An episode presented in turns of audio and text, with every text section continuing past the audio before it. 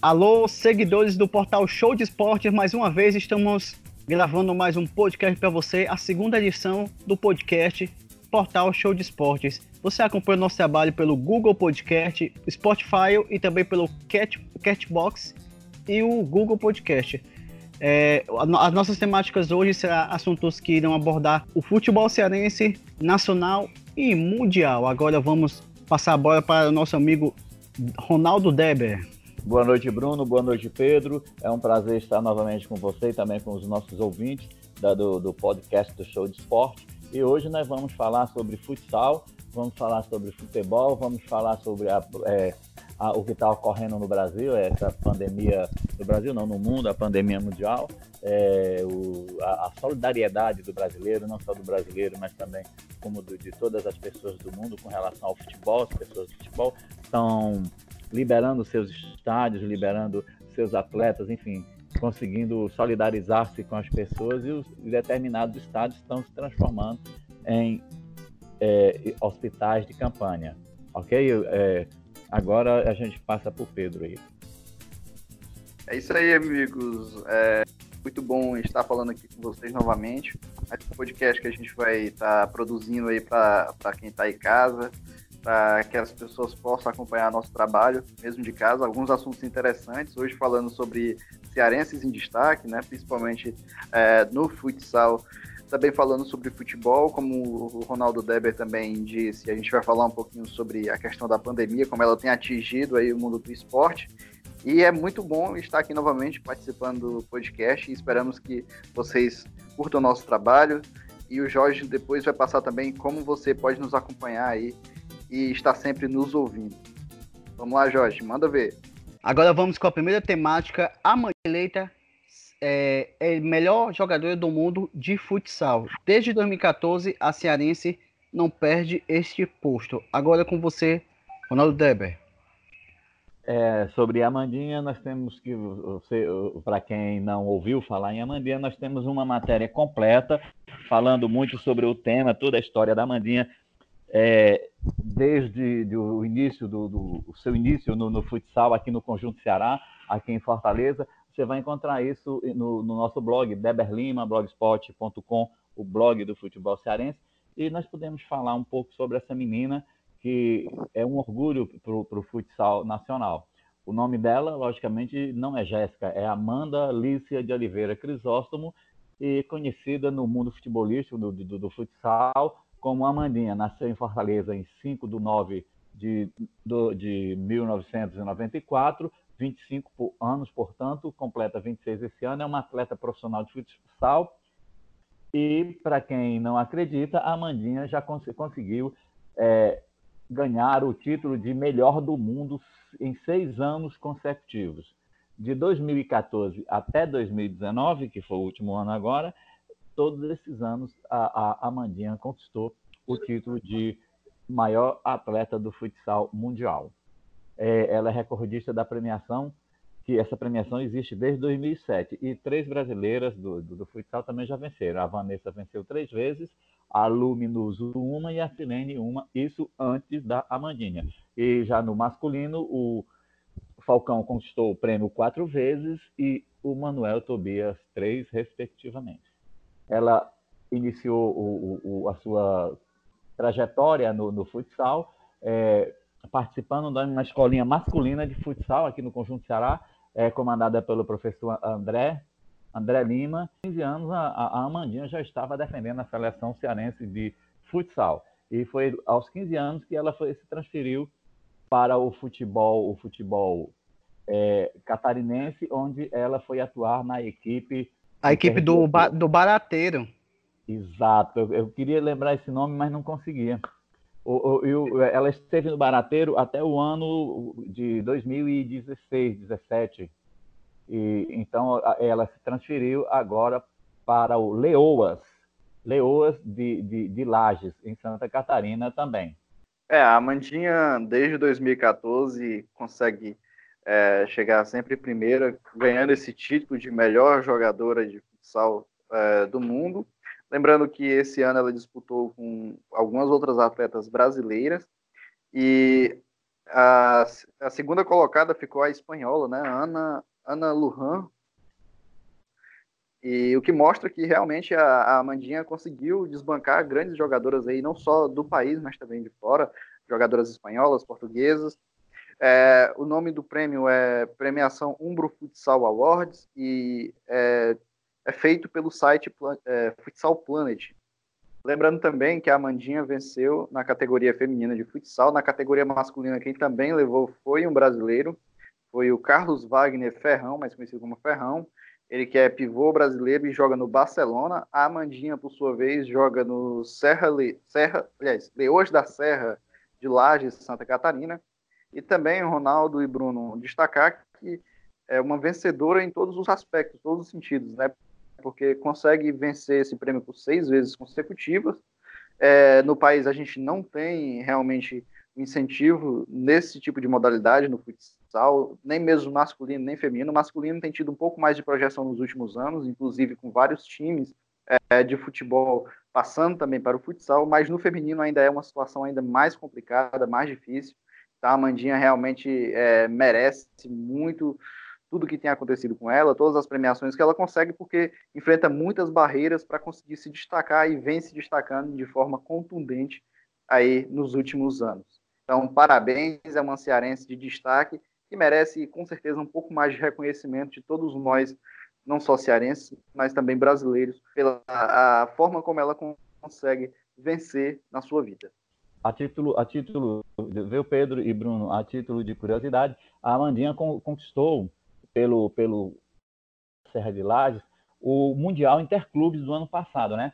Quando venceu o, o, um clube espanhol lá, lá em Madrid, por 2 a 0, inclusive com os gols da Amandinha. E o mais interessante de toda essa história da, de vida da Amandinha é que ela já, já, já é, descartou várias possibilidades de sair do Brasil e ter a sua independência, independência financeira, né?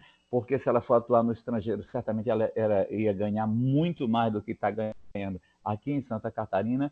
Entretanto, ela diz que, que não vai, que não vai sair do Brasil e vai continuar jogando no Brasil. Ela quer se formar, ela é, é, ela está tá fazendo fisioterapia e ela quer se formar e continuar no Brasil, porque ela estando aqui no Brasil, ela vai elevar cada vez mais o futsal feminino no Brasil e também no mundo. Se ela sair, aí já fica diferente, ela já vai para outro país, o pessoal vão esquecer um pouco ela e o futsal feminino.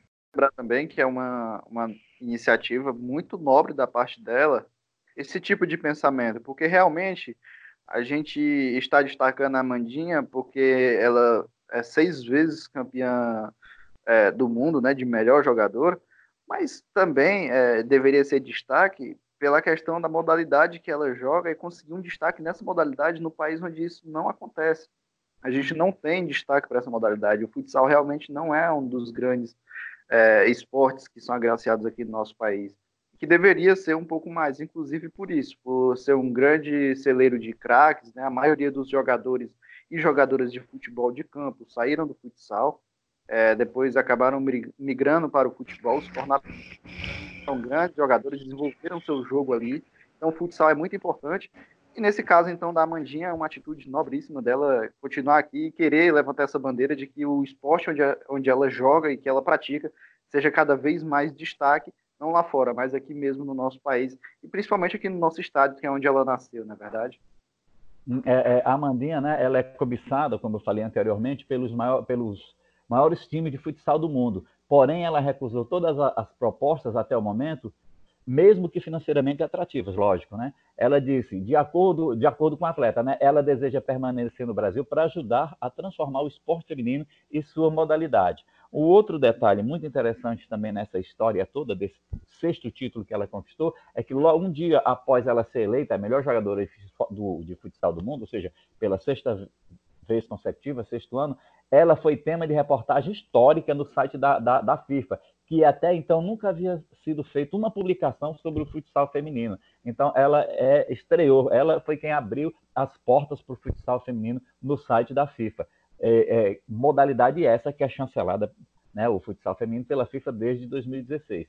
Na matéria, a, a, a Amandinha, é, que é da, do, do, time de Leoas da Serra e da seleção brasileira, ela é comparada a, ao Leonel Messi, né, do futebol mundial, um dos maiores atletas do futebol mundial, e a Marta, também brasileira e que joga fute, futebol de campo, que são os maiores vencedores da bola de ouro da FIFA em atividade. Na, nessa, essa é uma publicação inédita sobre o futsal feminino, a entidade máxima do futebol ressalta que o domínio da cearense na sua modalidade é até melhor. O domínio de bola da, da Amandinha, segundo né, os especialistas lá da FIFA, é muito melhor do que o do ídolo do Barcelona, no caso, o Leonel Messi. Realmente um, um prestígio muito grande. Comparações a serem feitas, acho que são válidas, né? Eles têm em comum, todos já venceram seis vezes, não é isso? Se eu não me engano, a Marta venceu seis vezes também, de melhor do não, mundo. Não, a é Marta, quatro bolas de ouro seguidos, né? Ininterruptos. 2006, ah, é ininterruptos, né? É de 2006 isso. a 2010, mas depois ela já ganhou mais duas vezes, não é isso?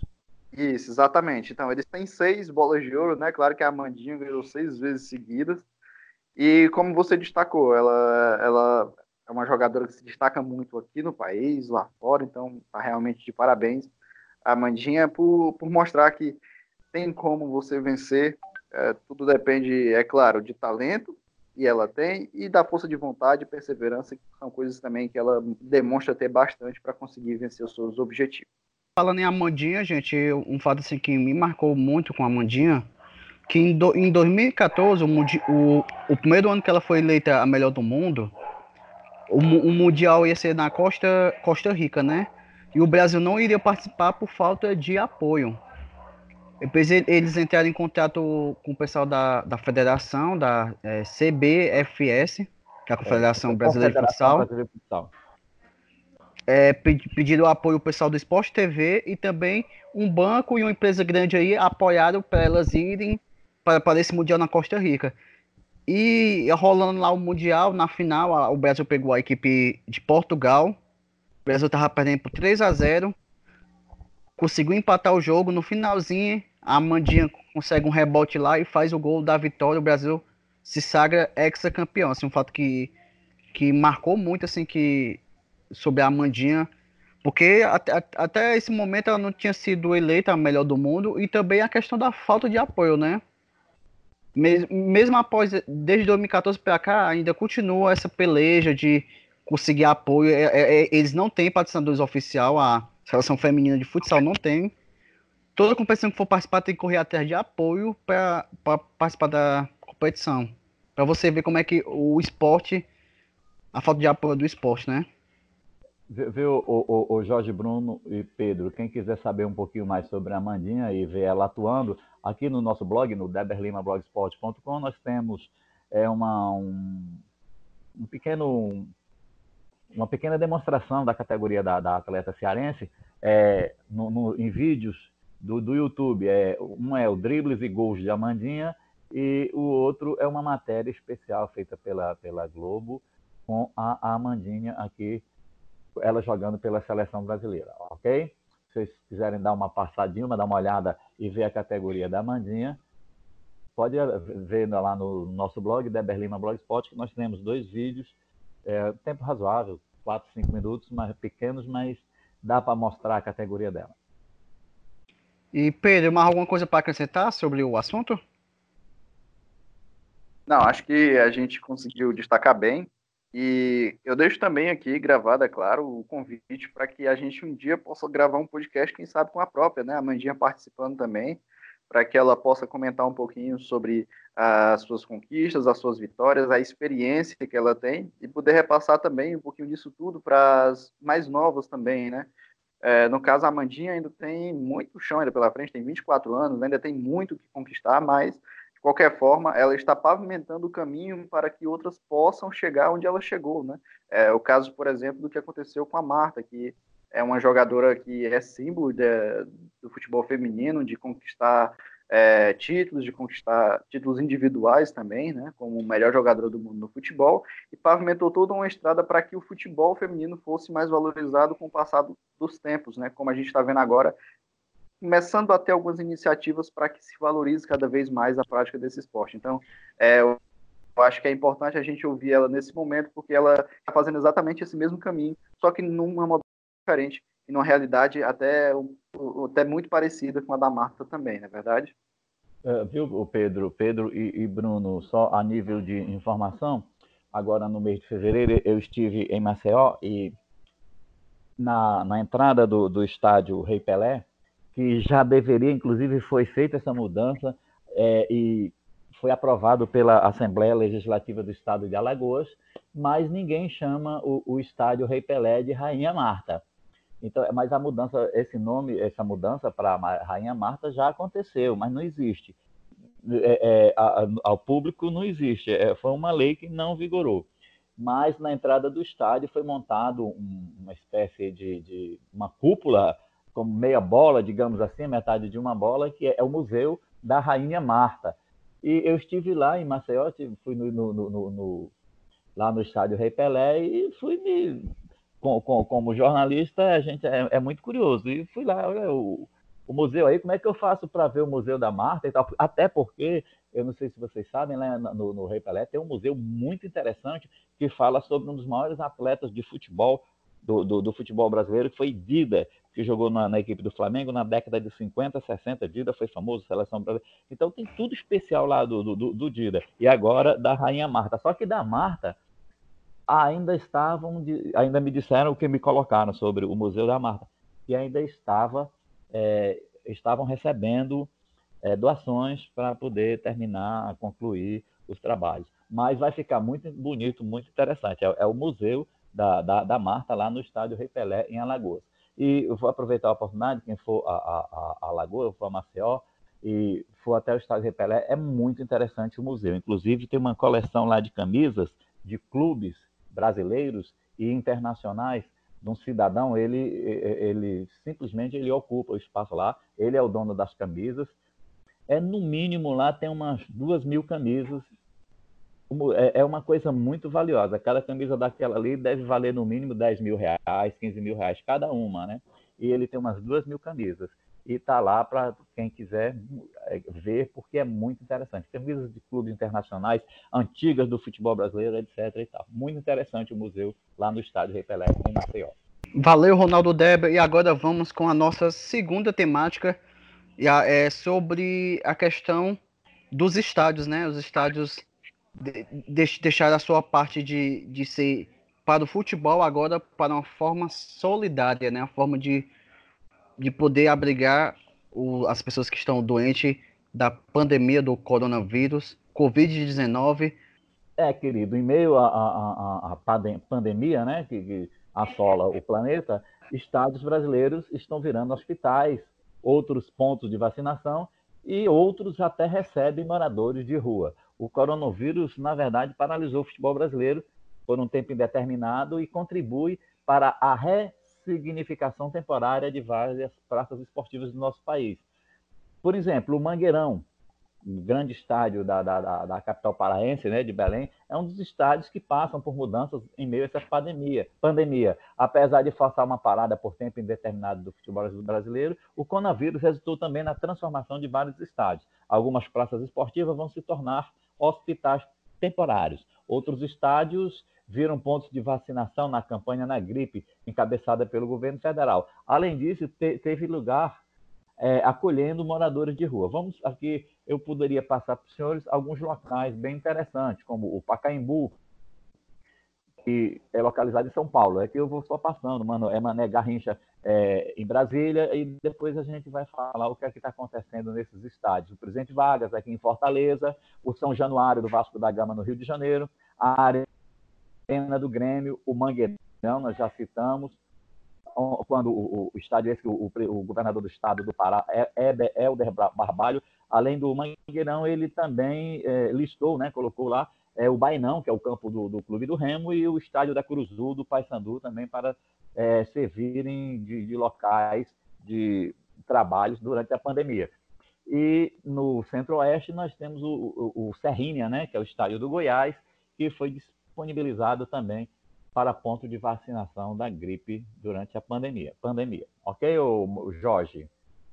Ok, Débora. E falando em Paquembu, a inauguração é hoje, a inauguração do hospital, hoje, dia 1 de abril, vai, é, vai ter 200 leitos lá. Em 20 dias foi, foi feito esse, esse hospital lá no estádio Paquembu. O estádio Presidente Vargas, é, se nós olharmos é, o, o que aconteceu ou o que está acontecendo no momento, o estádio Presidente Vargas está parado, somente recebe jogos de pequeno porte e eu não sei se os senhores acompanharam é, pelas emissoras, pelas redes sociais, etc, etc. Olha, eu não defendo político, nem vou culpar político, mas eu acho que foi bem interessante a, a, a, essa ideia de se, de se colocar um, um, estádio, o estádio Presidente Vargas é um local muito central ali no Benfica, para esse trabalho. Mas eu ouvi muitas críticas, inclusive de amigos nossos da imprensa esportiva, que o estádio é um estádio, né? Aí iam arrancando a, a grama, colocando é, concreto no, no, lugar do campo, aquela coisa e tal. É, e eles, eu, eu, vi até gente, de determinadas pessoas, falando uma porção de bobagem sobre que o estádio não ia ser mais estádio. Aí já começaram a colocar a família do, do prefeito gente, foi tanta da fofoca, mas eu acho o seguinte, que também corre um boato que mesmo depois da, da, da, da pandemia, o estádio volta a ser um estádio e possivelmente aconteça o que já aconteceu no Paraná. É, o estádio Presidente Vargas passe a ter um piso de grama sintética. É, Ronaldo, é, é bem complicado quando a gente, uh, em vários assuntos da nossa sociedade, começa a misturar esse tipo de, de coisa, né? Às vezes associando uma questão à política e coisa e é, tal, e vice-versa. Muito chato isso aí. É, é muito chato e é, é uma, um tipo de discussão que não leva a local algum. Nesse momento. Só atrasa a vida, né, dos outros. São corretíssimas. É, passamos por uma pandemia, teremos casos confirmados daqui para frente cada vez em maior número. É, o Brasil está correto nesse momento é, em se colocar, principalmente os governadores, colocando os seus, seus espaços públicos à disposição das pessoas. No caso do estádio Presidente Vargas aqui, é uma iniciativa correta é, do prefeito Roberto Cláudio colocar é, o hospital é, provisório por lá. Essa questão de ah, se vai se tornar estádio novamente depois, estão colocando concreto no gramado, gente, isso aí tudo é reparado para depois. Isso aí é uma questão que você consegue resolver em outro momento. É uma discussão para outro momento, não para esse. Esse momento exige esse tipo de medida. Eu queria destacar também os clubes que têm estádios próprios, né, particulares, privados, e que abriram mão desses estádios para que pudessem já servir de, de hospitais é, voluntários nesse momento, hospitais provisórios. As equipes que puxaram esse tipo de ação foram Bahia, Atlético Paranaense e São Paulo, que liberaram, né, no caso do Bahia, a Arena Fonte Nova, no caso do Atlético Paranaense, a Arena da Baixada e do São Paulo, o Morumbi, né, o estádio do Morumbi. Esses estádios foram os primeiros a serem é, entregues para que pudessem ser feitos é, espaços onde abrigassem tanto as pessoas que estão vindo com esse tipo de problema desse, dessa pandemia, quanto as pessoas que são moradores de rua para se abrigarem nesses estádios, nesses espaços e poderem utilizar ali nesse momento tão difícil, né? Então, é, eu acho que é uma atitude muito louvável. A gente tem que destacar quem começou isso. Então, por isso que eu estou trazendo é, a, esse tipo de assunto para cá. E também é, alguns outros times que depois acabaram tomando a, a mesma medida é, como no caso do Palmeiras, do Corinthians, do Botafogo, Goiás, e também times como Santos e Atlético Mineiro, que disponibilizaram seus centros de treinamento para que pudessem abrigar essas pessoas. Né? Então, além é, de, apesar de não terem as estruturas de estádios, eles estão liberando os espaços é, de centros de treinamento. Lembrando, Pedro, que aqui no Ceará também, o, tanto o Fortaleza quanto o Ceará é, é, ofereceram, né, deixaram à disposição os seus CTs, né? O Fortaleza no, no e o Ceará em Taitinga para o governo do estado no caso de necessitar do, de necessitar desses espaços é, para para o assunto, né? A pandemia, né? Para o problema. É, exatamente. E é importante isso porque é, é, vamos colocar aqui uh, na questão do PV trazendo em números. O PV ele vai abrigar 200, 204 leitos. É, então ele vai tratar pessoas que estão com problemas, mas que estão num quadro de é, é quadro de início né, da doença até não tão grave, intermediário, digamos assim. É, então, esses 204 leitos vão atender muitas pessoas que não seriam atendidas nos hospitais, então isso já faz uma diferença imensa. É, trazendo em consideração a informação que você trouxe, de que Ceará e Fortaleza também abriram mão dos seus CTs para que possam abrigar essas pessoas, ou até mesmo moradores de rua, que são pessoas que serão muito afetadas também com esse tipo de problema agora, né? Afinal de contas, são pessoas que não têm para onde ir também, não tem como... Não é, como fazer a quarentena, né, querido? Exatamente, não tem como fazer a quarentena, não tem como se prevenir, né? Então, é, é, muito importante. A gente tem que entender que essa questão do futebol, do esporte, as estruturas, como que vão manter as estruturas, isso tudo a gente discute em outro momento. Esse momento realmente é para que possa, é, possa ser pensado na, na maioria, no todo, pensado realmente para que a gente possa se unir e passar por esse momento com menos, menos perca possível, né? o mínimo de perda possível e que cada um possa é, usufruir daquilo que tem e possa entregar também para a sociedade nesse momento. Então, eu acho corretíssima a atitude desses clubes, eu acho corretíssima também a atitude do governo nesse momento, e espero que isso traga resultados positivos no final disso tudo, né? É, quando isso tudo passar, a gente tem resultado positivo, graças a atitudes e ações que foram tomadas nesse momento. Isso, isso. O Mané Garrincha, ele também foi disponibilizado desde o dia 20, o Mané Garrincha, que é na, no Distrito Federal, em Brasília, e ele foi de, de, é, disponibilizado para serviços de centro de triagem e outra parte como hospital de campanha e foi é, ele foi disponibilizado pela, a, pelo, pelo, pela empresa que cuida do estádio, né, que é a arroba Sex Saldef, lá do Distrito Federal. Ao São Januário, que é do Vasco da Gama, que também é, foi colocado à disposição dos governos estaduais e municipais de Rio de Janeiro. É, além do no, no, Rio de Janeiro, além do São Januário, também o Newton Santos e é, o, o, o, estádio do Volta Redonda, no interior do estado, também foi disponibilizado pelo governador, e no Rio Grande do Sul, a Arena do Grêmio, também disponibilizada. É, só para uma, uma questão também, Jorge e Ronaldo é, todos esses espaços que a gente comentou aqui, nenhum deles irá servir para tratar casos graves da doença. Os casos graves serão tratados no hospital com toda a infraestrutura que necessita.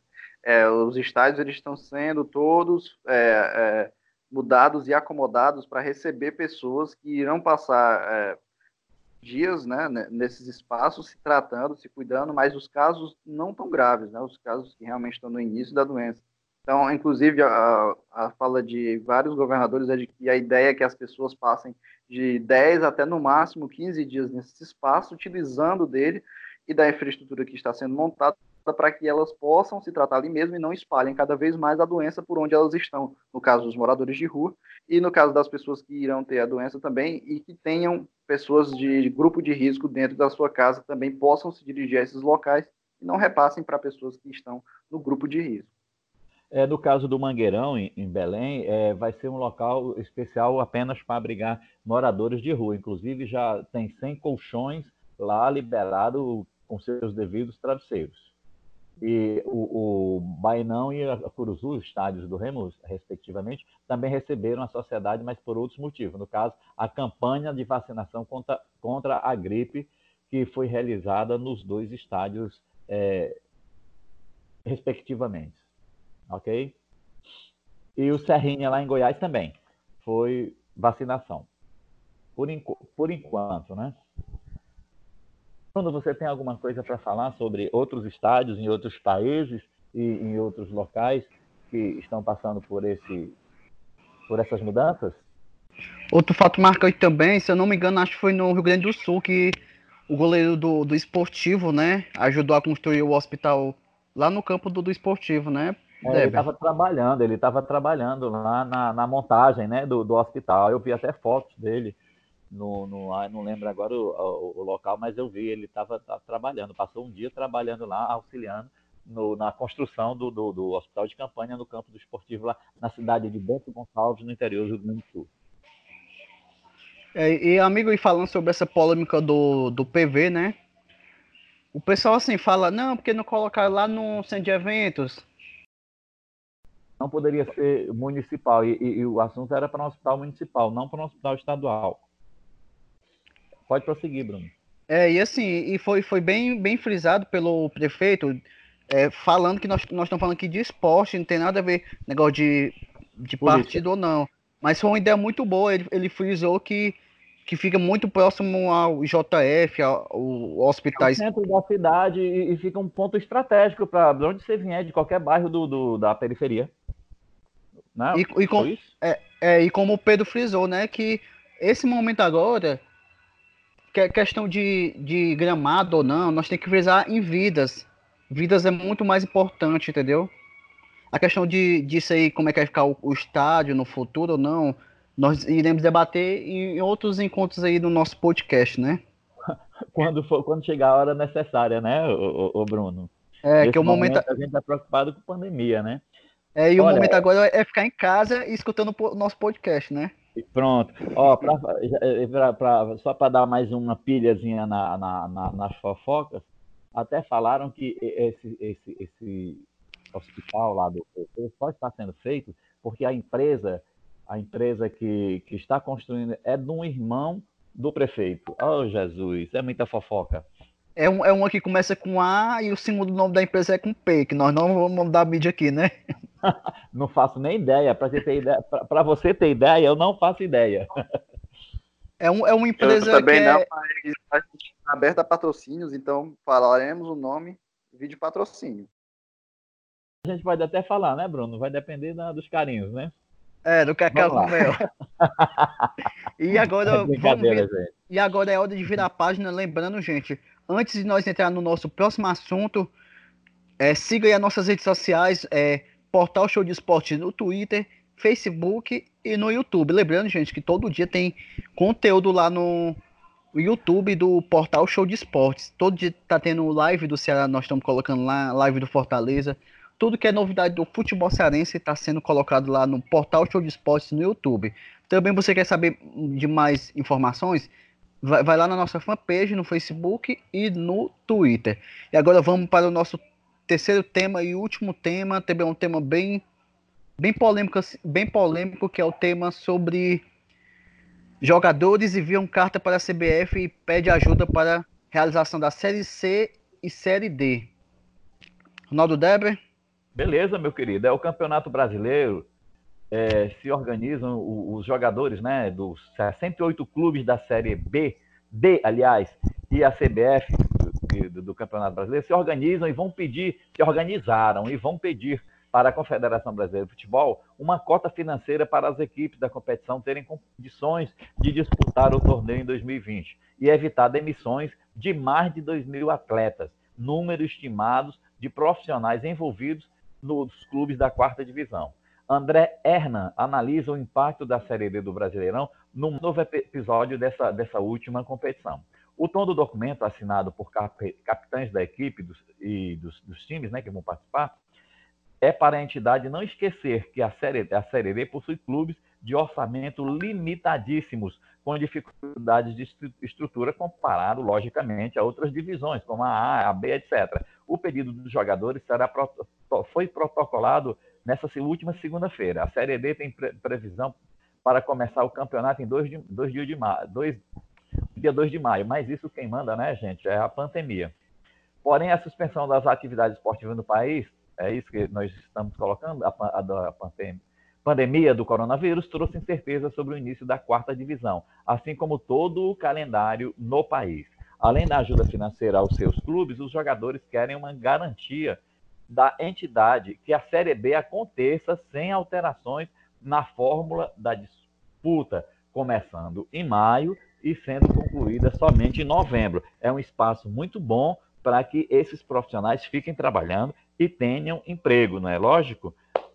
mas se houver mudanças, é, deve haver aquela história dos mata-matas, do famoso mata-matas, um torneio que iria durar de maio a novembro, pode durar apenas de maio a setembro, e aí você vai ficar dois meses sem trabalhar, ou de maio a agosto, julho, sei lá, e aí é isso que é esse tipo de coisa que os atletas não querem.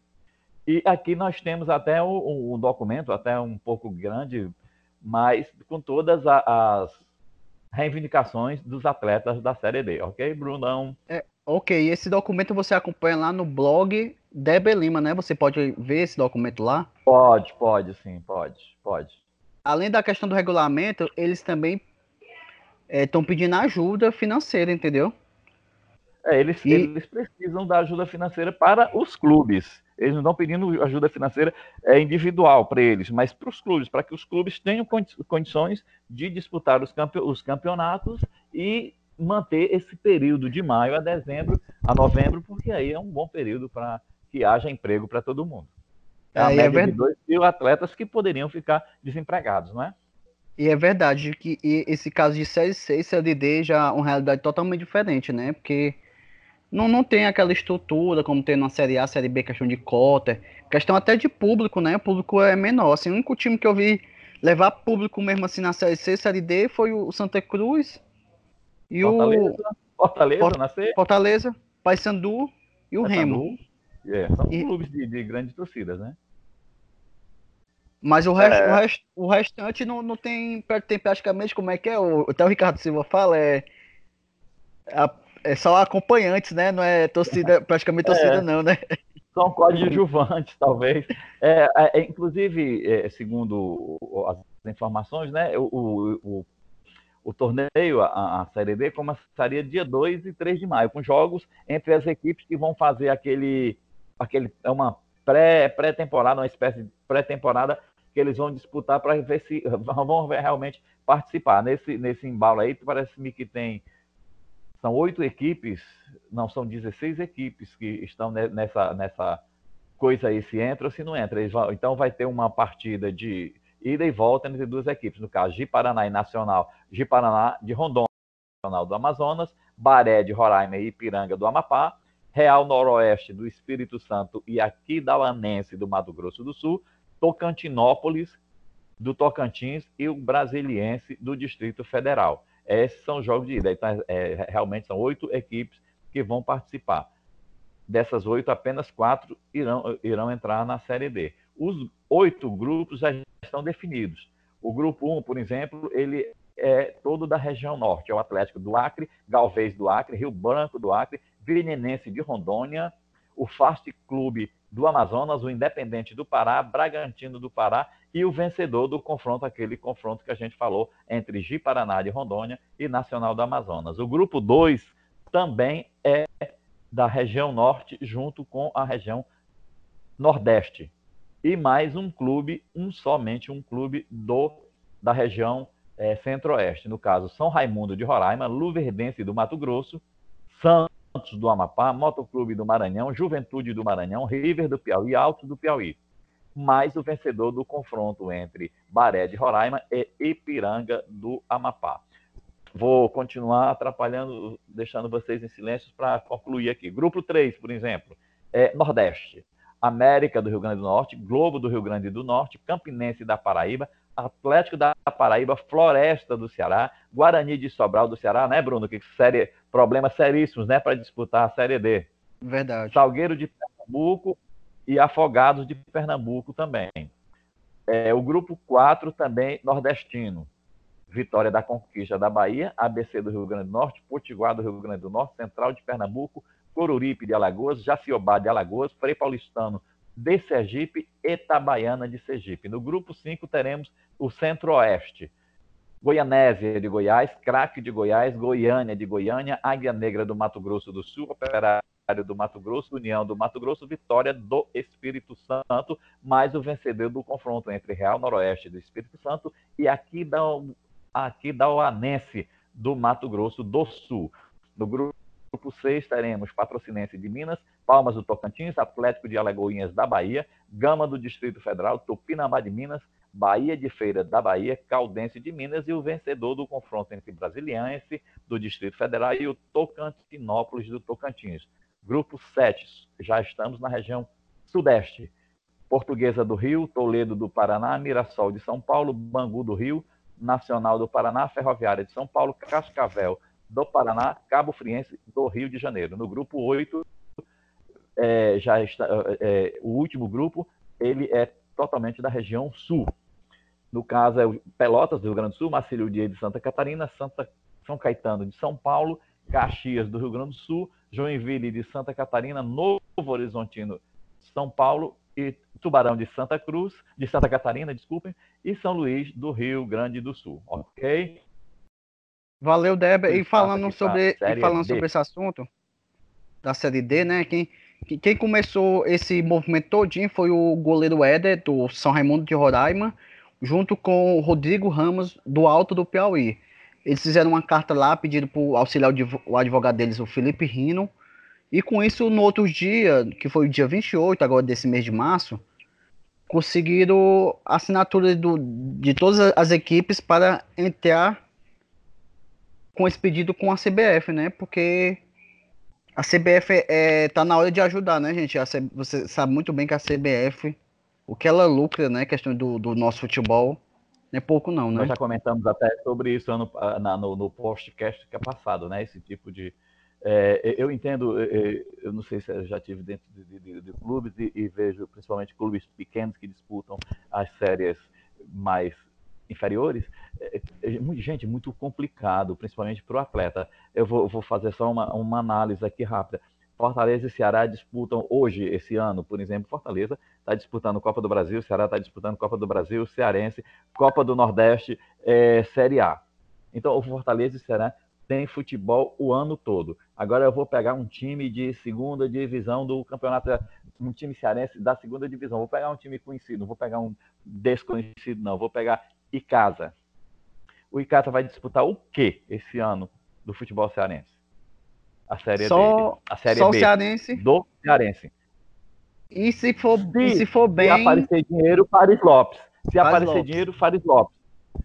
Se for bem, sobe para a Série A no ano que vem. A série, a série B, ela dura de quê? Se ela, se ela for feita agora, em, começar em junho, por exemplo, eu não vou colocar que tem isso em maio, em virtude da pandemia, né, ainda. Vamos que ela comece em junho. Ela tem dois meses, junho e agosto, acabou.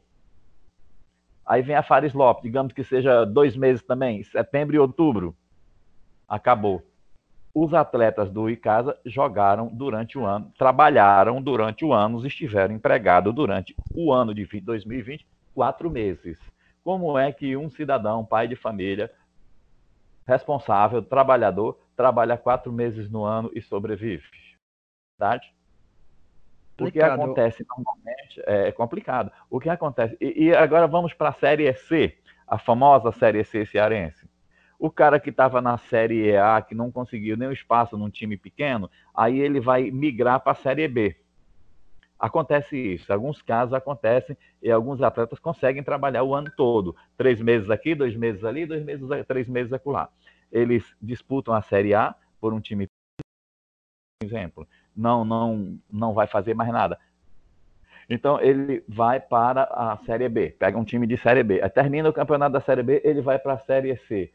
Por sorte dele, de repente, ele consegue, nesse intervalo, um time de Fares Lopes. E, então, Deb, gente... e, fala... e falando em Série C do Cearense, né? Perdão, falando em Série C do Cearense, hum. se eu não me engano, foi ano passado. A federação queria botar que fosse até 23 anos, como fosse um sub-23. Depois deu, lembro, deu, deu, lembro. deu, deu maior confusão por causa disso aí, porque tem deu, vários pais de famílias que tem, tem mais de 23 é, anos. Acima, acima de 23 anos iriam ficar desempregados. E com isso, a Safes, né, chegou junto mais é uma vez, que é um é sindicato, sindicato, bem atuante, né, na questão da, dos atletas, um sindicato bem atuante. É, o Marco Gaúcho é um muito trabalhador, é um cara que vem trabalhando realmente em prol do, do atleta do futebol cearense. É, a gente tem que compreender essas coisas. Agora, umas, tem umas coisas que eu não consigo compreender. Eu não consigo compreender um time. Vou, vou, vou, vou, citar um time aqui, nem, nem deveria citar nome do clube, mas vou Calouros do Ar. Inclusive, nós fizemos até um trabalho, né, Bruno, com relação ao Calouros do Ar, que está querendo subir, mas não no futebol, no handball feminino.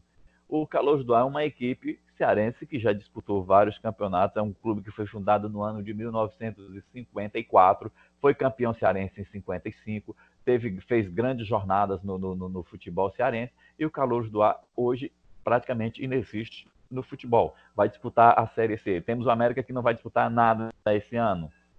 Temos quem mais? Temos o Maguari. Temos vários clubes que estão sem condições, de clubes que já foi de, de Série A, já estiveram na Série A cearense e esse ano não estão disputando nada. Eu vou citar vários que já disputaram a Série A e esse ano não vão disputar nada. Trairi, Uruburetama. Eu estou lembrando agora no momento, mas tem mais gente que disputaram a Série A e, e, vão, e vão, disputar a Série B. E Casa, é, Tiradentes, é, Guarani. Guarani de Itapipoca. O Guarani de Sobral não vai disputar a B Cearense. Ah, Maria, o Guarani de Sobral. Não, o Guarani de Juazeiro. Juazeiro, coloquei o Guarani de Juazeiro. E, isso, e, e vai por aí. Então são, é, é, é, desse modo. Mas por que, que esses times caem e não tem força de se levantar? Porque falta apoio, falta apoio dos patrocinadores. Por exemplo, os clubes de interiores falta apoio do, das prefeituras, do, do, dos comércios da cidade, das pequenas indústrias da cidade, que poderiam contribuir, até porque quando você contribui a uma lei federal, qualquer um que contribua para o esporte é, de uma maneira geral, ele, mesmo que seja para clubes profissionais, existe essa lei, para as bases de um clube profissional ou para um clube representar o seu município, ele vai ter desconto do imposto de renda, cara. Volta para ele. Ele dá Deve... e volta e retorna. Deve falar nisso, teve uma situação, se não me engano, foi em 2017. O Alto Santo tinha acabado de subir para a primeira divisão, depois assumiu uma nova prefeita, né? Informou que não iria para futebol, essa não. é bem interessante, bem interessante. Que é a história do, do Coliseu, é, né? É, o Coliseu, né, foi construído um estádio com capacidade para tantos espectadores que não levam, que, que o número de, de da de população, população, do município eh, não, não, não, não caberia toda. Aliás, caberia e sobrava espaço, né? O, o, o estádio é, tem capacidade para é, caber toda a população do município e mais alguns municípios do, do entorno. E aí, quando ele foi subiu para a Série A, a prefeita disse que não ia porque andou olhando, ah, segundo as malínguas, ela andou olhando lá ah, os papéis do clube e não ia, ela disse que não ia entrar numa roubada daquela.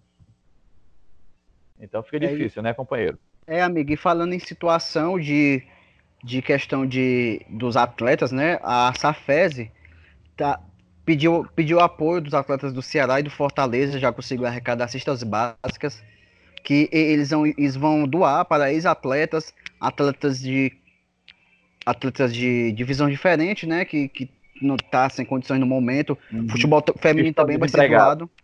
É, vai também o futebol feminino vai ser doado essas cestas, cestas básicas. Lá em Celbel também já estão arrecadando cestas uhum. básicas também para doar para atletas também que esteja necessitando dessa ajuda.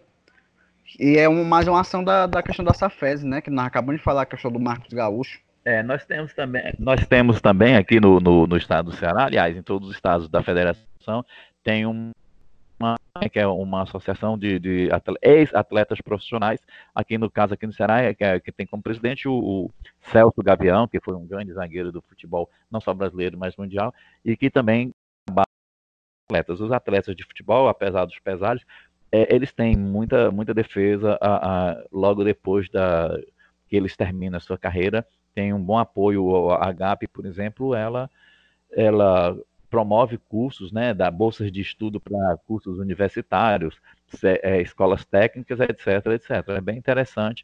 É, inclusive, depois a gente pode até fazer uma bater um, fazer um podcast, né, falando com, com o Marco Gaúcho, com o Gavião, com o Celso e muitos outros atletas da, da, da do, do passado do futebol cearense que hoje vivem esse momento e que trabalham em prol dos seus ex-companheiros e dos, dos que já pararam. Ah, um, é um trabalho bem bacana, né? E cadê o nosso amigo Pedro, hein? Eu tô Pedro, só ouvindo a discussão e, e, e planejando aqui como que eu coloco o meu ponto. Não, eu tô ouvindo tudo atentamente. Coloca o... É porque é o seguinte, é porque é o seguinte, é, o meu ponto é no seguinte, aqui na, no podcast passado, no caso, eu coloquei a arrecadação da CBF, né? É, quanto ela arrecadou em 2019, a gente viu que foi uma arrecadação é, recorde, né? Inclusive já foi, ainda foi maior do que 2018, mas a de 2018 também tinha sido uma grande arrecadação, acima inclusive dos grandes clubes da é, a gente pode é, é, trazer aí clubes como São Paulo, Corinthians, é, Grêmio, Internacional, são clubes que ganharam menos do que a CBF conseguiu no ano passado. É, e no ano de 2018 também. Agora, eu queria trazer à tona o seguinte. Como eu falei, e o investimento que eles fizeram, da... o, o, o, em Pedro, e o que foi que eles investiram nos clubes? Quanto eles investiram nos clubes? Pois é, então. Essa também é uma pergunta a ser feita. Mas o meu ponto é no seguinte: é, eu coloquei que ah, o problema daqui era a falta de estruturação dos campeonatos. Os campeonatos estavam mal estruturados. Isso também por falta de organização das pessoas que o fazem e dos clubes também. Os clubes não estão isentos. Os clubes, na verdade, eles são mais aliados do que é, contraponto. Na hora de, de confirmar um campeonato, na hora de assinar o campeonato, como ele vai acontecer, são os clubes que são coniventes com esse tipo de situação. Então, é, eles também têm a sua carga de culpa. Mas, trazendo para o lado da CBF, que é quem faz o nosso futebol aqui, eu queria trazer a seguinte informação. A Inglaterra ela tem pouco mais de 55 milhões de habitantes. E a Inglaterra ela tem quatro divisões de futebol profissional, sendo que na sua primeira divisão ela também tem 20 clubes, mas nas divisões da segunda até a quarta ela tem 72 clubes. E abaixo daí, dos clubes profissionais, ela tem mais divisões, indo da quinta até a décima primeira divisão, onde todos esses clubes são considerados clubes, associações, o que acontece também aqui no país, né? No caso, os clubes daqui todos são associações, né? eles não são clubes empresas. E todos esses clubes lá têm um amparo uh, da, da, da futebol. Deixa eu só pegar aqui o nome nome correto, não é Premier League. É, é a English, Federação Inglesa? English, English Football League. Isso, English Football League. É a Liga Inglesa de Futebol. Isso. Isso. Ela é quem cuida todas essas divisões abaixo da quarta divisão, ou seja, da quinta até a décima primeira, é, toda é cuidada por ela, assim como também da segunda até a quarta divisão também é tratada por ela a Premier League é única exclusivamente aqueles 20 clubes que se mantêm na primeira divisão. Mas, lembrando, todos esses clubes eles têm uma estrutura de futebol que funciona. Uma estrutura de futebol onde até a 11ª divisão todos os clubes recebem patrocínios, todos os clubes recebem uma determinada cota, mesmo dos clubes que estão na primeira divisão, ou seja, é totalmente dividido é, que não, não, claro, de forma igual, né, no sentido de que todos os clubes vão receber a mesma quantidade. Cada um tem um percentual de acordo com seu posicionamento, é isso?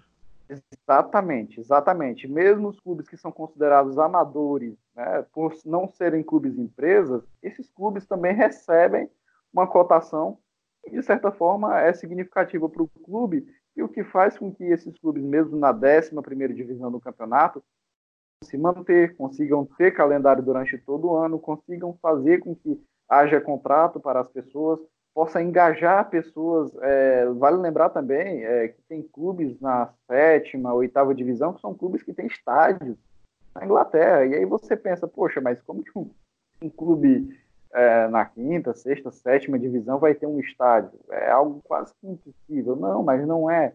O, o, o trabalho é feito de forma profissional eles fazem os estádios para que haja um engajamento de bairros, ou seja, cidades lá são divididas e você consegue ir para estádio em um bairro e indo para outro bairro você consegue visitar o estádio de outro clube. Você consegue participar de jogos durante todos os dias da semana, o calendário é vasto e assim eles conseguem manter o futebol forte. E aí você vê nesse momento clubes como Manchester United, como Manchester City, Chelsea, que são clubes riquíssimos, que têm quantias estratosféricas né, de arrecadação por ano, e você pensa, poxa, esse clube é uma exceção à regra, mas aí você vai estudar melhor o campeonato inglês, como que funciona, como que é, você consegue ver que não, na verdade eles são a regra do que é feito lá. E eles conseguem sobressair por questões de futebol, por questão realmente de títulos, de história, de torcida, por terem grandes massas de torcida, não só na Inglaterra, mas também no mundo, ao redor do mundo. Mas você vê que os mesmos clubes pequenos, nesse momento difícil, conseguem se manter. Então, é, é complicado a situação daqui do país, é, e é complicado, inclusive, para os grandes que estão na Série A. Imagine para esses clubes pequenos que foram citados aí é, por você, Ronaldo, pelo Jorge, e, e, são clubes que a gente não vê, que a gente não conhece, que a gente não escuta, que não está na mídia, são clubes que não têm calendário. A gente trouxe o caso do Guarani de Sobral. O clube foi o primeiro colocado na primeira fase do Campeonato Cearense.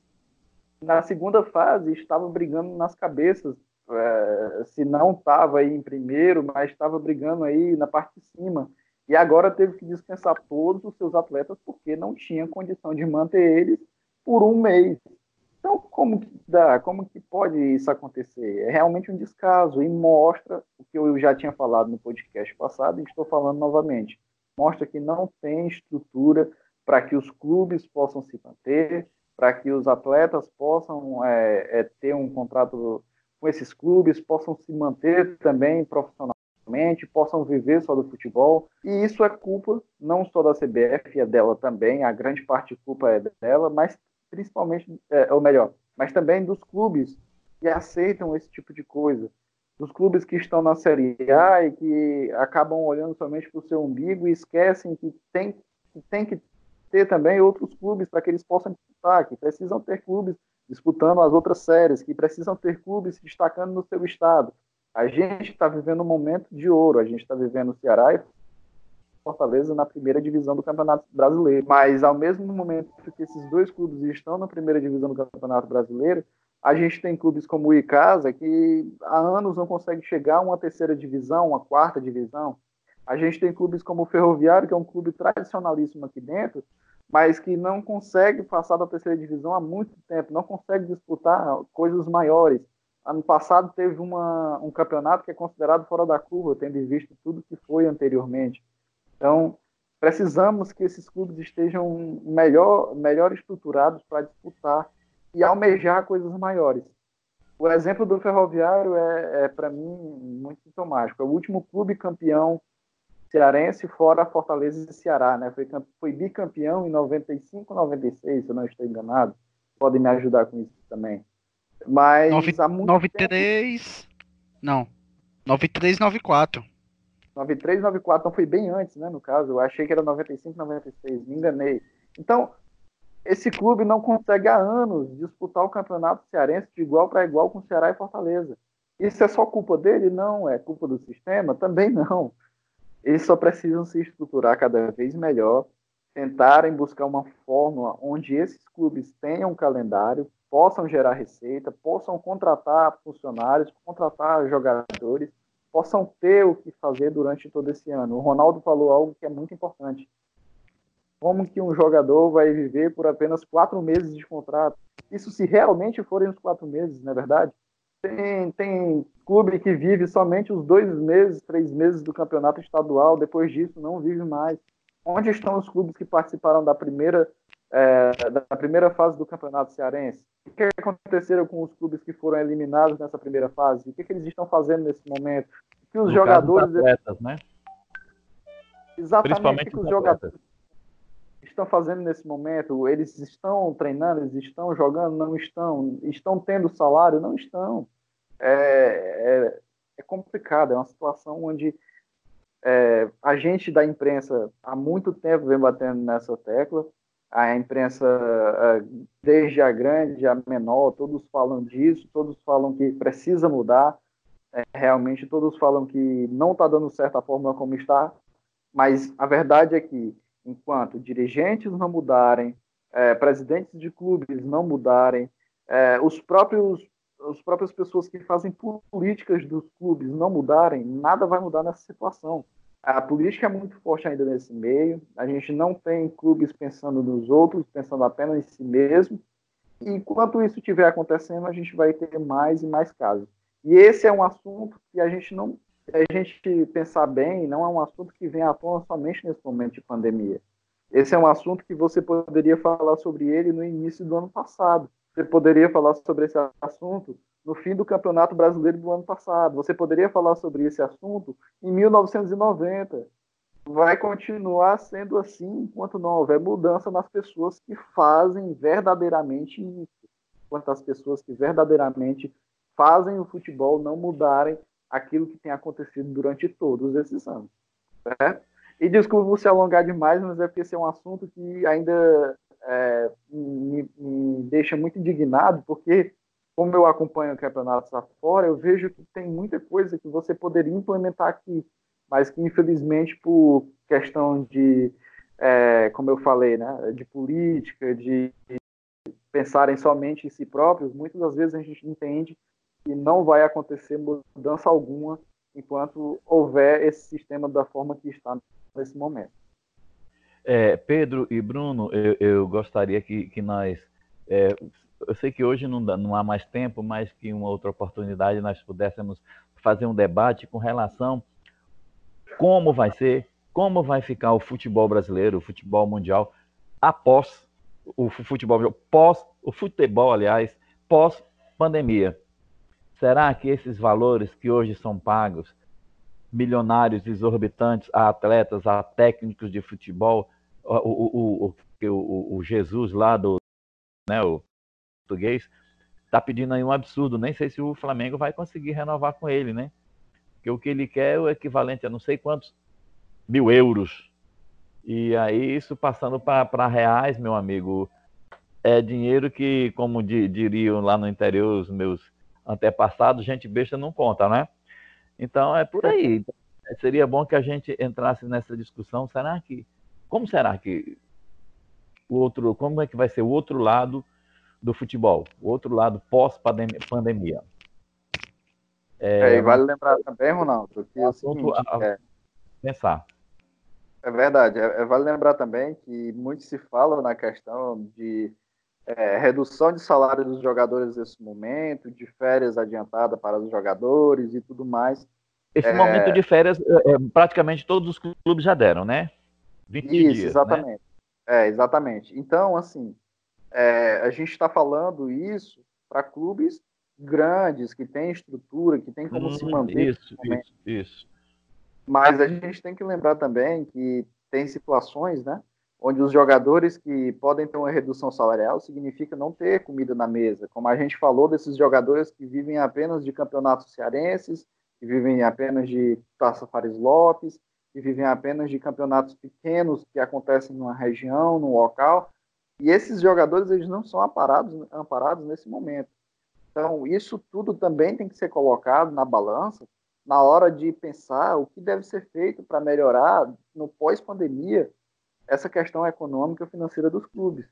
Porque não adianta você. É, eu vou colocar um exemplo aqui, citando, por exemplo, o Fluminense. Um clube como o Fluminense que teve dificuldades financeiras durante todos os últimos anos, tem tido dificuldades financeiras e vai ter dificuldades financeiras nesse pós-pandemia. Não adianta de nada a gente ir lá e resolver o problema desse clube, tentar fazer com que esse clube se reerga e não pensar também nos outros clubes que estão abaixo, nos clubes que estão na Série B, Série C, Série D, entendeu? Então, acho que nesse momento vamos ter que, é, a gente como imprensa vai ter que pegar muito em cima disso, ver o que está sendo feito realmente, entender como que vai acontecer nesse pós-pandemia, não só o que vai acontecer, mas o que está sendo feito de agora. Hoje houve uma live do Marcelo Paes, né, que é presidente do Fortaleza, é, a gente depois vai poder discutir em outro momento também sobre isso. Ele vai estar falando também sobre essa questão. E é, é um, um, presidente que tem mostrado uma visão diferente sobre o seu clube. Ele tem implementado visões diferentes muito interessantes para o seu clube, mas que eu ainda acho que é um exemplo que ainda não está sendo seguido também por outros clubes. Também deveria é, ser discutido a, as boas ações que estão sendo feitas agora que vão ajudar quando passar essa pandemia toda e quando voltar os clubes realmente à ativa novamente. Pedro. Pedro? É, falando nessa, nesse ponto que você frisou, eu tava essa semana assistindo a live do Fortaleza com o zagueiro Paulão, né? O Paulo informou que se fosse lá no Sul, essa ação que o Fortaleza tomou de diminuir o salário dos atletas, tava todo mundo glorificando. mas foi aqui no, no, nosso estado, né? O pessoal não deram muita ênfase, ênfase à questão dessa atitude do, do, Fortaleza e os atletas para não questão de não é, deixar sem emprego o restante dos funcionários, né? É, e esse é um foi ponto interessante, interessante. É, esse, esse ponto do Fortaleza aí. É, e outra coisa, é, é, no momento onde você tem que pensar no clube, não como clube, mas como empresa. Você tem funcionários que trabalham na portaria, você tem funcionários que trabalham na nutrição dos atletas, você tem funcionários que trabalham na, na com jardinagem, regando os campos, serviços gerais, serviços gerais. Então, esse momento, você não tem como pensar no Fortaleza como clube. Ah, são é, 30 atletas, é, 7 pessoas da comissão técnica. Não, não é não assim. tem que pensar como agremiação esportiva, como time de futebol, mas sim como uma empresa. É isso que você quer colocar, e, Pedro? Exatamente. E nesse momento foi muito acertada a decisão do Marcelo Paes. Não só do Marcelo Paes, né? É, também a iniciativa pode ter sido dele, mas também dos atletas, de terem entendido, de terem seguido. Então, a, então de parabéns. E é uma atitude que foi, tem que ser espelhada para mais clubes para que a gente consiga também pensar não só nos atletas na agremiação, como o Ronaldo falou, mas também nos clubes como empresa, como um todo. É, gente, tudo que é bom, tudo que é bom tem um seu finalzinho, né? E lembrando, dura pouco, gente, né? O, o, é, é, dura pouco. E lembrando que esse, esse, nosso podcast daqui a pouquinho vai estar no ar pelo Google Podcast, Spotify, Catbox, pelo Anchor e também pelo nosso portal no YouTube, portal Show de Esportes. Tudo sobre o futebol cearense você acompanha lá e também no blog Deber Lima. Lima, blogspot.com.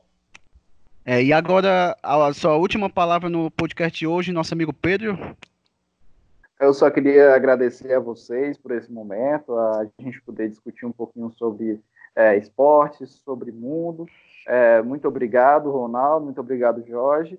Agradecer também a todo mundo que está nos ouvindo nesse momento e convidar vocês para nos acompanhar, acompanhar nosso trabalho. As minhas redes sociais é Pedro Breno, você pode procurar por lá que você me encontra.